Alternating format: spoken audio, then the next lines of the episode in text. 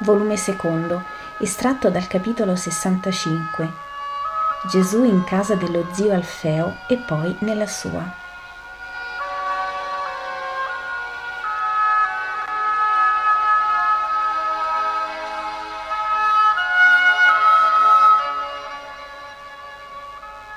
Nazareth è ormai a pochi metri con le sue prime case.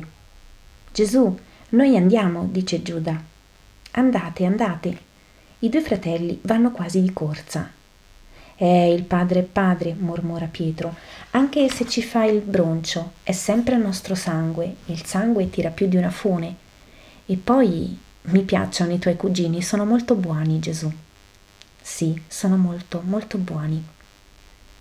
Ormai sono in Nazareth. Un uomo vede Gesù e fa un cenno di stupore gioioso. Si affretta verso di lui e lo saluta. «Bentornato, non ti attendevo così presto. Tieni, bacia il mio ultimo nipote, è il piccolo Giuseppe, è nato in questa tua assenza». E gli porge un piccolino che ha fra le braccia. «Giuseppe, l'hai chiamato?»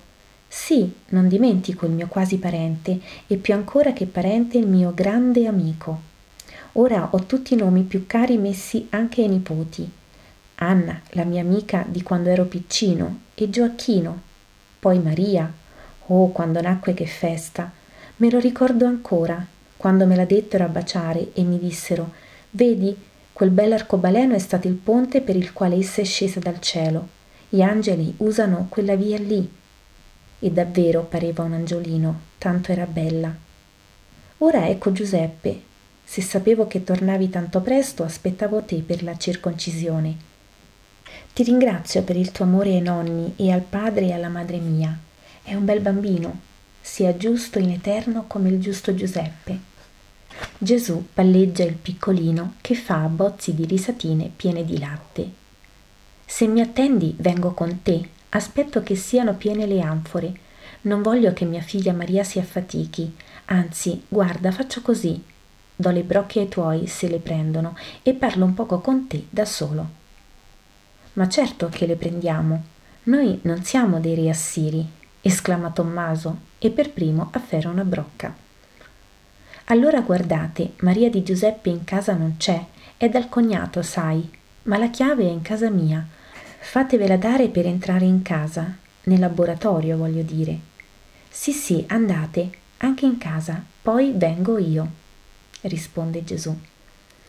Gli apostoli se ne vanno e Gesù resta con Alfeo. «Volevo dirti, sono tuo vero amico, tu lo sai, e quando uno è vero amico ed è più vecchio ed è del luogo, può parlare. Credo che debba parlare. Io non ti voglio consigliare, tu sei meglio di me, solo ti voglio avvertire che...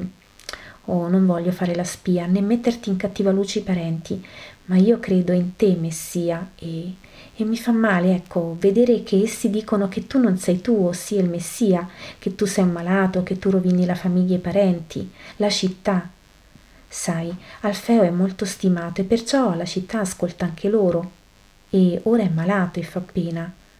Anche la pena delle volte serve a far fare cose ingiuste. Vedi, io c'ero quella sera che Giuda e Giacomo difesero te e la loro libertà di seguirti. Oh, che scena! Io non so come tua madre ci resista. E quella povera Maria di Alfeo. Le donne sono sempre vittime in certe situazioni di famiglia». «Ora i cugini sono dal padre, però», dice Gesù. «Dal padre?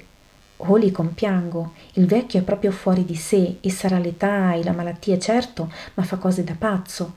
Se pazzo non fosse mi farebbe ancora più pena perché rovinerebbe l'anima sua. Pensi che tratterà male i figli? Ne sono certo, mi dispiace per loro e per le donne. Dove vai?» «A casa d'Alfeo». «No, Gesù, non ti far mancare di rispetto. I cugini mi amano al di sopra di loro stessi ed è giusto. Io li paghi di uguale amore. Là vi sono due donne a me care. Vado, non trattenermi». E Gesù si affretta verso la casa di Alfeo, mentre l'altro resta pensieroso in mezzo alla via. Gesù va veloce. Eccolo sul limite dell'orto di Alfeo.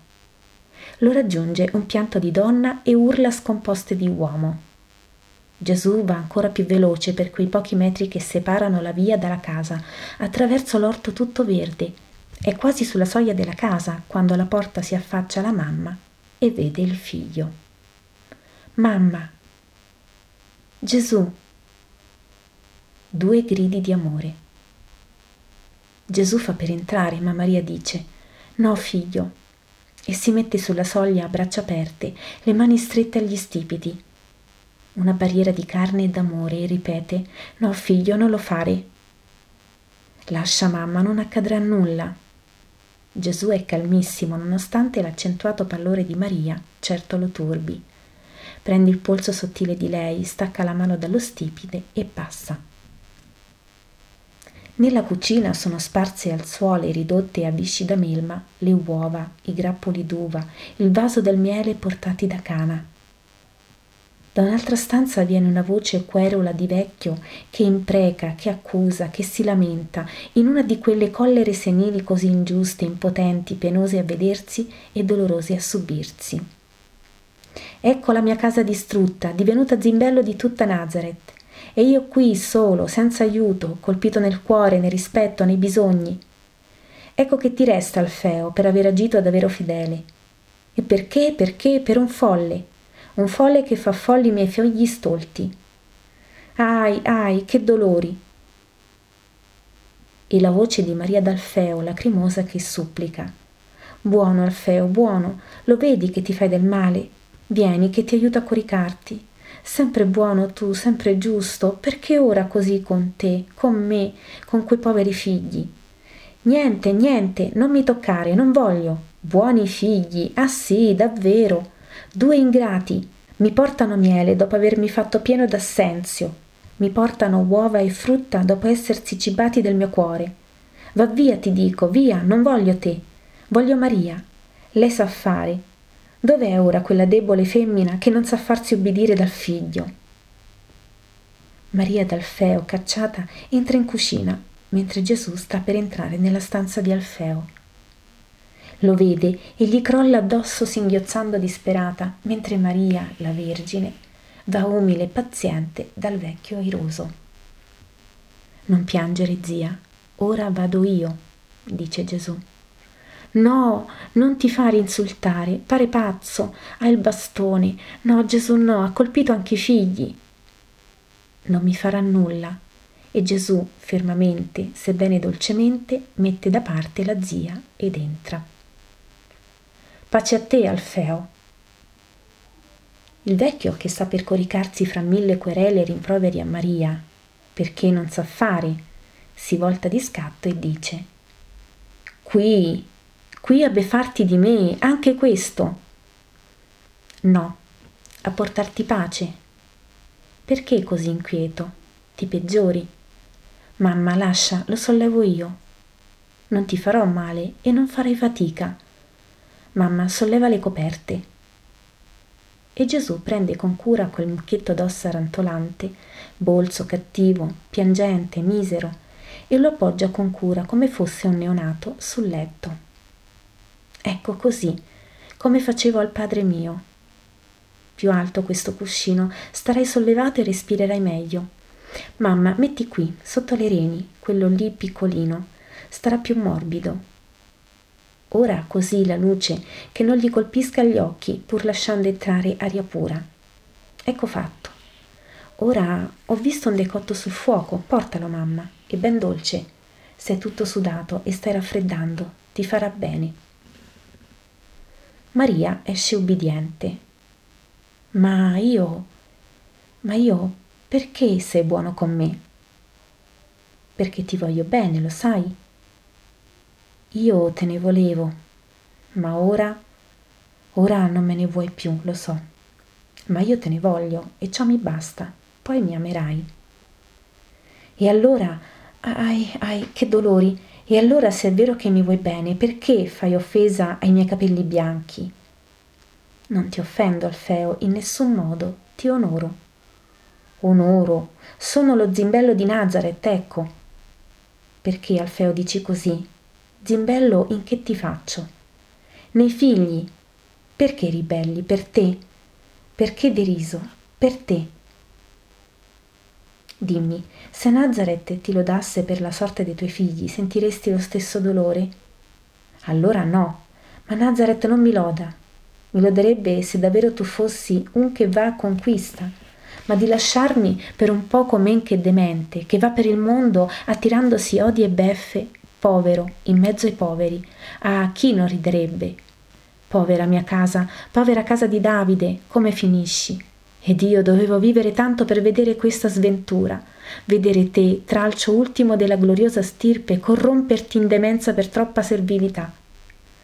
Ah, sventura su noi, dal giorno che il mio imbelle fratello si lasciò unire a quella insipida e pur prepotente donna, che su lui ebbe ogni imperio. L'ho detto allora, Giuseppe, non è per le nozze, sarai infelice. E lo fu. Lui lo sapeva com'era, e di nozze non ne aveva mai voluto sapere. Maledizione alla legge dell'orfane eredi, maledizione al destino, maledizione a quegli sponsali. La Vergine erede è tornata col decotto, in tempo per sentire le geremiadi del cognato.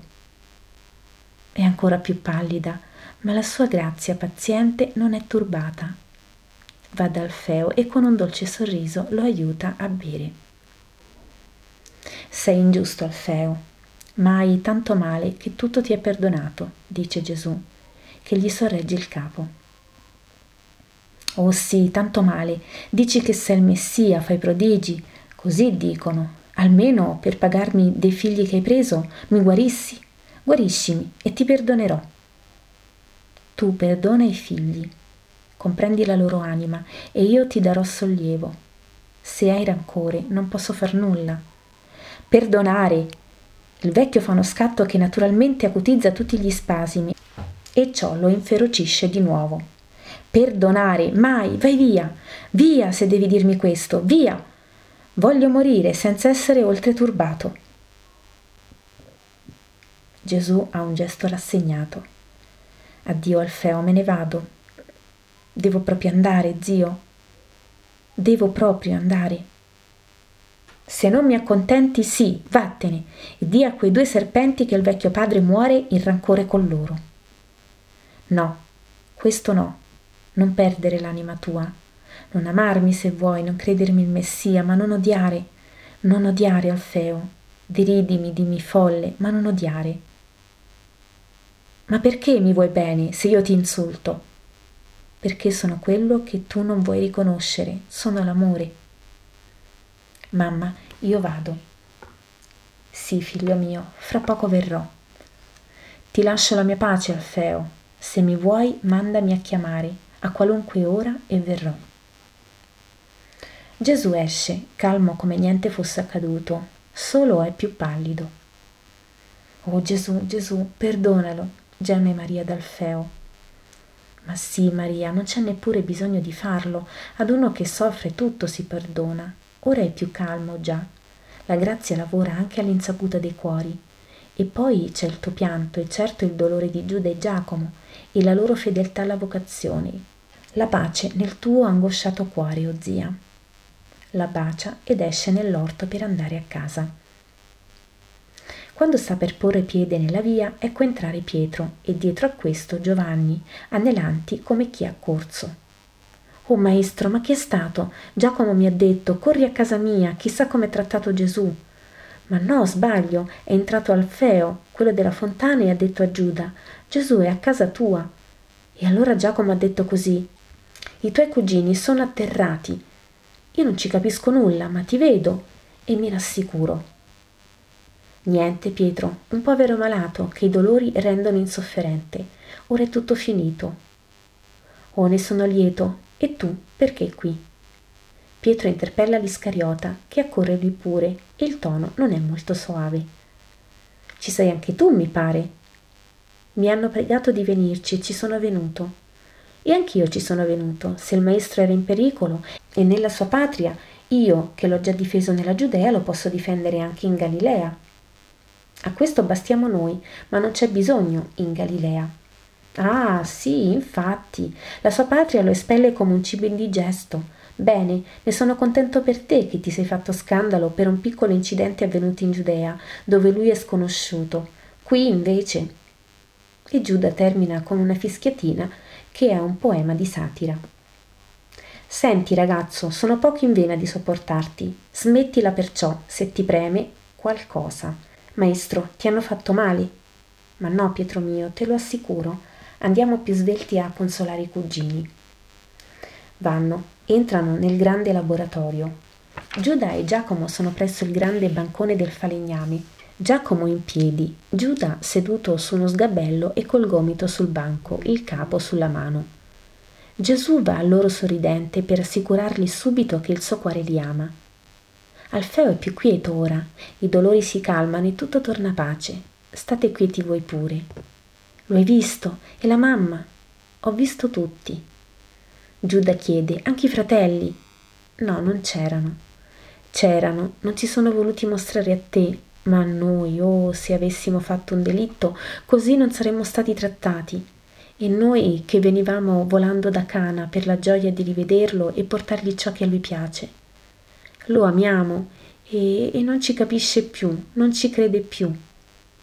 Giuda piega il braccio e piange col capo sul banco. Giacomo è più forte, ma il suo viso esprime un interno martirio. «Non piangere, Giuda, e tu non soffrire. Oh Gesù, siamo figli e ci ha maledetti, ma anche se questo ci strazia, no, non torniamo indietro. Siamo tuoi e tuoi saremo anche se per staccarci da te ci minacciano di morte», esclama Giuda. «E tu dicevi che non eri capace d'eroismo?» «Io lo sapevo, ma tu da te lo dici.